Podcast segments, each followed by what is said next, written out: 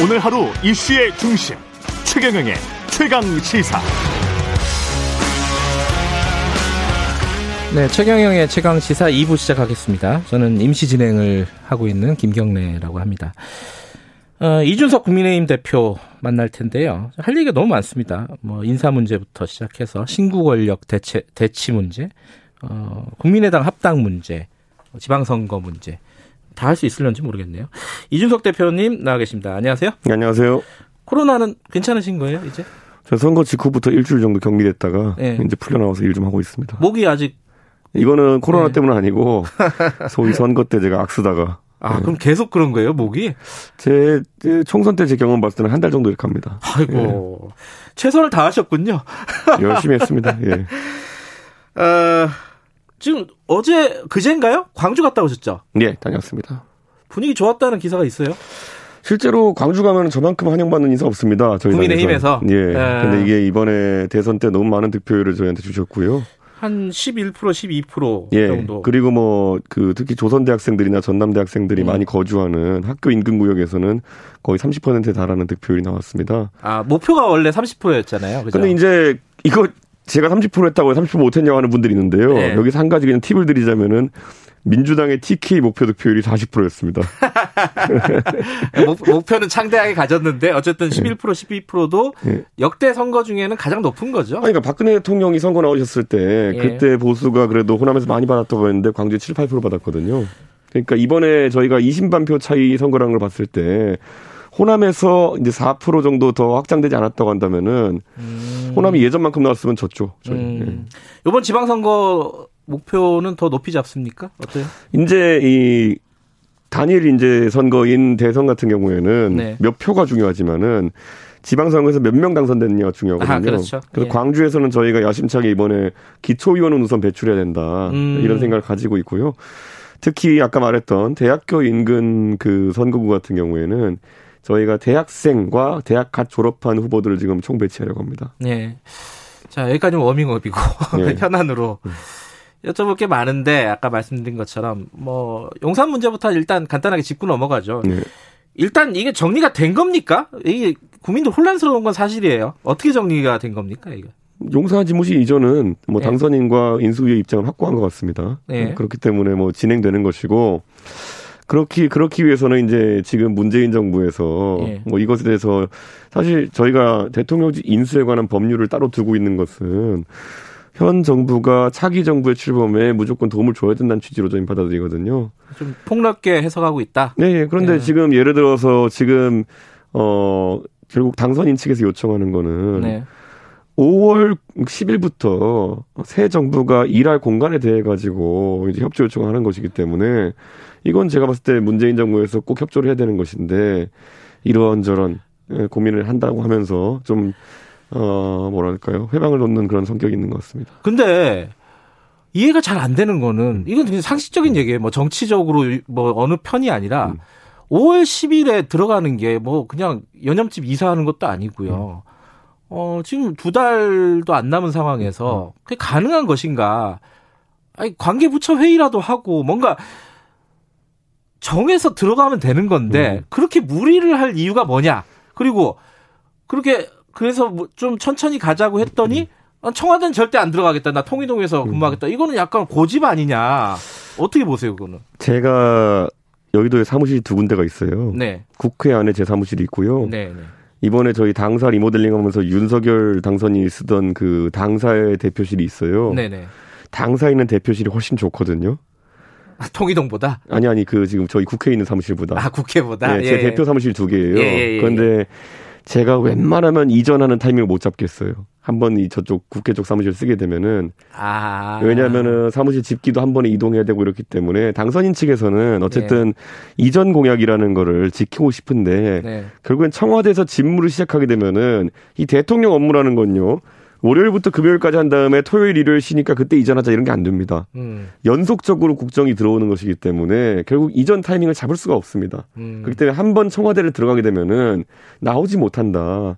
그러면 국민과 약속을 지키기 어렵다는 생각을 하는 것이고 실제로 문재인 정부도 우선 들어가고 우선 문제는 뭐 인수위도 없으니까 우선 들어가고 나중에 광화문 이전하자 이랬다가 못 지키지 않았습니까? 5년 동안에. 근데 그거는 논의를 거쳐서 무리하다는 판단이 됐으니까 그런 건데 지금은 어떤 논의가 없었잖아요. 예를 들어 뭐 공청회가 있었는지 뭐 관계부처 회의가 있었는지 아니면 뭐 시뮬레이션이 있었는지 아무것도 없는 상태에서 가자. 그래서 가는 거 아닙니까? 그거. 저희가 대통령 공약 만들 때부터 네. 저희에게 자문을 해주신 분들이 많았습니다. 그 음. 안에는 보면은 뭐 장성급도 있었고 국가 안보의 최고 책임자였던 김관진 전 국방부 장관 그리고 곧 안보실장 그 그때도 안보실장에서 네. 그랬던 분도 있기 때문에 그런 분들의 조언을 다 들어가지고 안보 공백이라는 걸 발생하지 않는다는 것도 확인하고. 근데 대선 전에는 네. 광화문 얘기였고 용산 얘기는 대선 이후에 지금 나온 거잖아요. 청와대 벙커에서 나왔을 때 안보 공백이 있느냐에 대해 가지고는 음. 그것이 문제가 없다라고 이야기한 것이고 네. 그런 면에서 광화문보다 오히려 용산이 네. 기 이제 설치된 시설들이 있기 때문에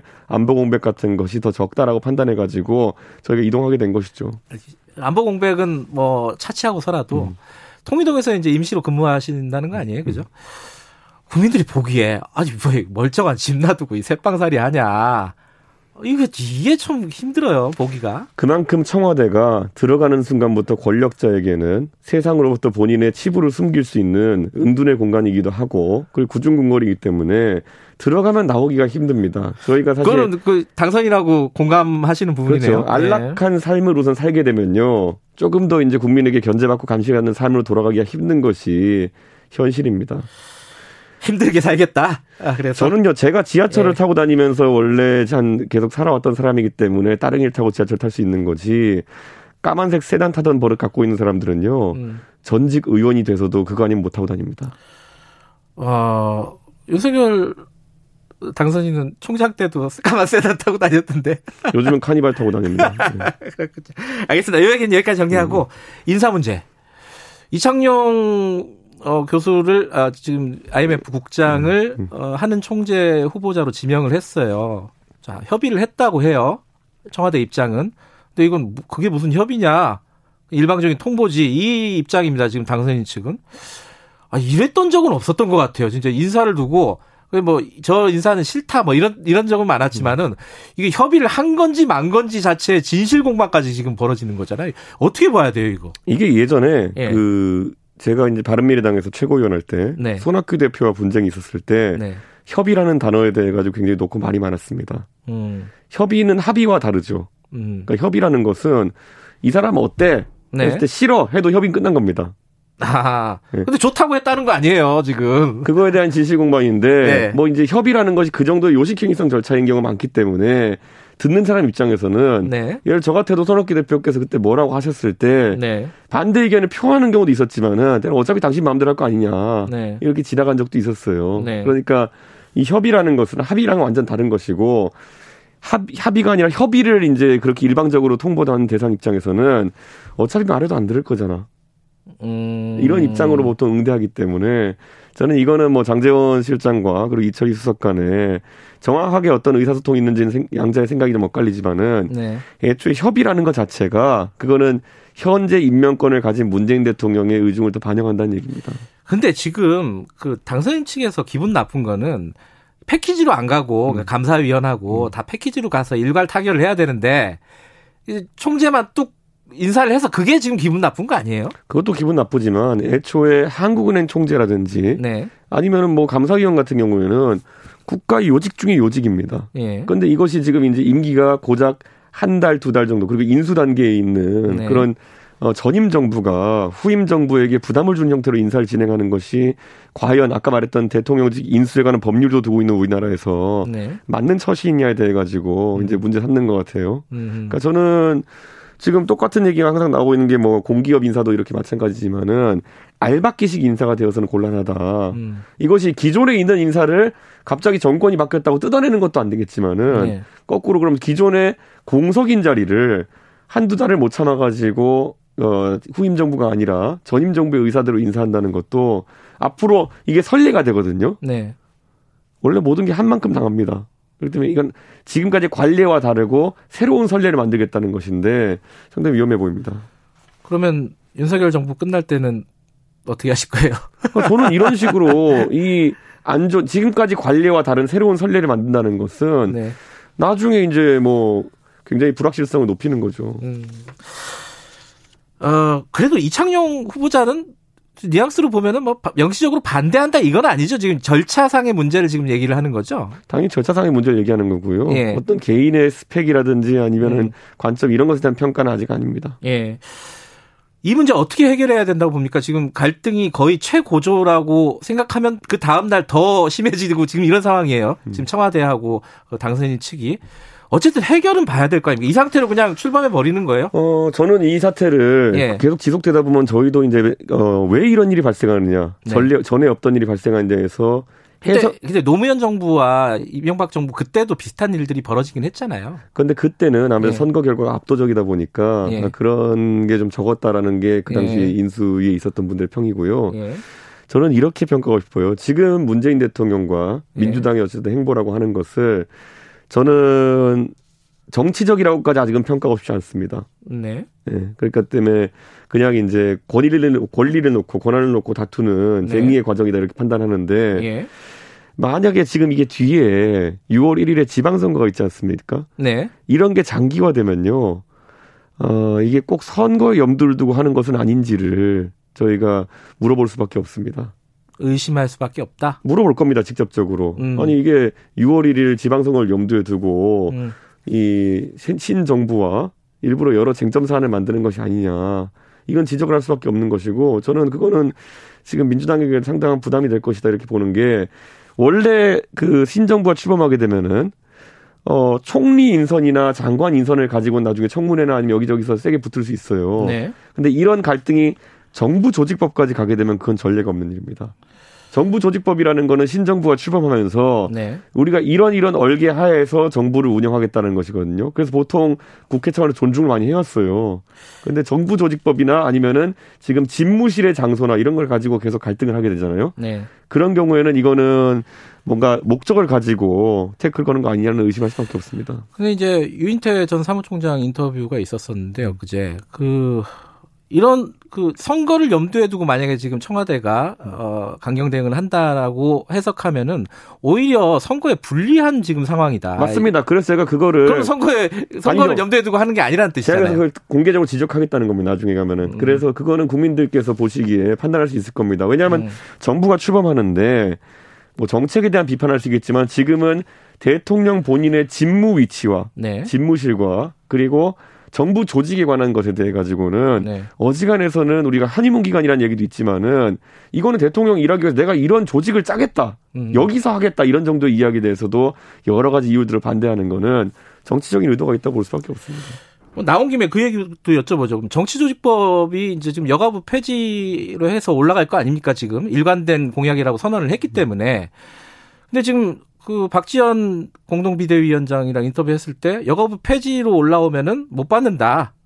이렇게 얘기를 했단 말이에요. 이거 어떻게 돌파하실 거예요? 그러니까 정부 조직법은 아까 말했던 것처럼 내가 네. 대통령이 되어서 어떤 장관을 두고에 대한 이야기거든요. 네. 그런데 대선 공약이었고 네. 이 대선 공약은 저희 뭐 너무나도 뭐 그게 저희 핵심 공약은 아니었을지라도 네. 너무 보편적으로 국민들에게 알려진 공약이었어요. 네. 그리고 그것이 이미 투표를 통해 가지고 국민의 심판을 받은 상황인데 네. 국민의 선택을 받았고요. 그런 상황 속에서 박지원 비대위원장이라는 분이 그걸 무슨 뭘로 막겠다는 겁니까 그거를? 국회에서 이제 표로 막겠다는 뜻이겠죠. 아마 해석을 하자면 그런 것이 기본적으로 네. 우리가 대의민주주의 기관인 국회를 두고 있는 것은 음. 여러 우리가 직접적으로 국민의 의사를 물을 수 없는 상황에 대해 가지고 대의민주주의를 시행하는 네. 것인데 대선 공약 같은 경우에는 의뢰 인재 선거를 통해 가지고 국민의 네. 선택을 받은 것이기 때문에 그런 것에 대해서 태클 안 거는 게 관례입니다. 김대중 정부 출범했을 때 김종필 총리 인준 안 해줘가지고 야당에서 서리로 계속 갔었잖아요. 네. 그게 생각이 나네요, 갑자기. 그래서 그런 것도 부당하기 때문에 부당했었다고 생각하세요. 그 당연히 저는 그 당시에 음. 그것도 정치적인 목적이 있었던 것이죠. 네, 그렇게 결국 그 당시에 네. 진영을 넘어가서 연립 정부를 구성한 JP에 네. 대한 그 당시 한나라당에 어느 정도 불편한 심기가 반영되었기 때문에 정치적인 상황이었던 것이죠. 네, 알겠습니다. 그 어, 국민의당 합당 얘기 좀 해보죠. 이게 네. 논의가 금방 될 것 같았는데 이게 좀 지지부진하고 잘 안 나오는 것 같아요. 이거 하긴 하는 겁니까? 어떻게 돼요 지금? 아니요 하고요. 처음에 제가 코로나 걸리고 그다음에 한기호 총장이 코로나 걸려가지고 그냥 코로나 그래요? 코로나 2연타 때문에 지금 좀 늦어진 네. 거였고 또 안철수 대표께서도 인수위에 이제 중책을 맡으시면서 서로 이제 선거 이후 한 열흘 정도 정리 기간이 필요했던 것이지 네. 뭐 여기에 대해서 어떤 이견도 없습니다. 오늘 만난다면서요, 안철수? 오늘 4시에 만납니다. 어. 그러면은 가닥이 좀 잡히는 겁니까? 합당에 관련해서? 그러니까 작년 이제 저희가 합당 협상도 예. 서울시장 선거 이후에 합당 협상도 지금 와서 내용이 뭐 거의 다 공개됐지만은 저희는 당명 바꾸는 거 빼놓고는 다 받아들이겠다 했었거든요. 예. 그 정도면 나쁜 조건이 아니라 너무 좋은 조건이거든요. 근데 지금 상황이 안 좋은 게 음. 자, 안철수 위원장이 인수위원장이 총리까지 하는 건 욕심이다. 이게 이런 말이 지금 권성동 의원한테 나왔단 말이에요. 음. 뭐 안철수 위원장한테는 좀 기분 나쁜 얘기일 수 있잖아요. 이, 이, 이, 상황에서 뭐 협상이 제대로 되겠습니까? 저는 뭐 기분 나쁜 얘기 하루에도 몇십 번씩 듣고 삽니다. 예. 예. 그렇기 때문에 뭐 그런 것 때문에 안철수 위원장께서 뭐 음. 뭐 업무에 차질이 있다든지 아니면 뭐 당선인과의 유대 관계가 뭐 무너진다든지 이러진 않을 겁니다. 근데 지금 언론에 나오는 총리 뭐 하마평들이 좀 있잖아요. 음. 거기 안철수 대표 얘기는 없더라고요. 안철수 위원장 얘기는. 안철수 위원장이 총리까지 바라는 건 욕심이라고 보십니까? 저는 안철수 위원장 같은 경우에는 네. 너무 당연한 후보군이기 때문에 언론이 언급 안 하는 것일 뿐. 그래요? 네, 윤핵관이 얘기를 안 해서 안 하는 거 아니에요? 글쎄요, 저는 이 총리 후보군을 좀 풍성하게 하기 위해 가지고 네. 새로운 가능성들을 여러분들이 언급하시면서 그런 네. 기사들이 좀 최근에 나오는 것 같은데 네. 안철수 위원장 같은 경우에는 총리 후보군에서 항상 포함되어 있는 분이죠. 음, 공천 문제가 걸리잖아요. 그 합당을 하게 되면은 그러면 뭐 지분 나누기 이런 거 안 하겠다라는 얘기는 했는데 네. 뭐 구태는 안 하겠다. 근데 어느 정도 그래도 저쪽을 배려하고 인정해 줘야 될 부분은 있을 거 아니에요. 합당이 된다면 이렇게, 이건 어떻게 정리가 이렇게 말씀드릴게요. 큰 틀에서 선거가 두 군데거든요.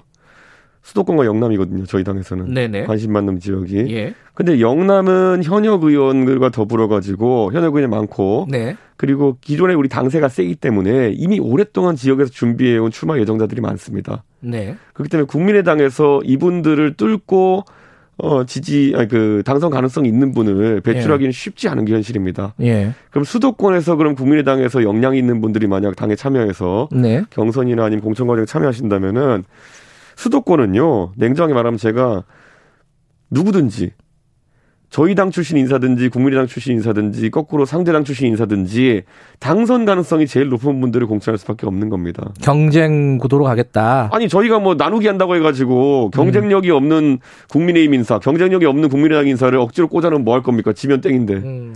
전혀 인위적인 어떤 조정은 없다. 그렇죠. 그러니까 저는 국민의당 측에서도 인재풀이 네. 있을 테니까 특정 지역에 당선 가능성이 높은 인사들을 올려 보내면은 네. 저는 그것이 출신 당 때문에 전혀 공천 못 받는 상황 발생하지 않겠다. 음. 그런데 거꾸로 당선 가능성은 떨어지는데 우리 뭐 몇 대 몇으로 받아야겠다 이러면은요. 네. 그거 지면은 누가 책임지나요? 이준석이 책임집니다. 그렇기 때문에 저는 그 책임을 지는 사람 입장에서 그런 지분 나누기 용납할 생각 없습니다. 말하자면 공정한 경쟁 이거 말고 다른 건 없다. 다른 네, 장치는 맞습니다. 예. 어, 인위적으로 어떤 지분 나누기 할 수 있는 어떤 장치나 만들지 않겠다.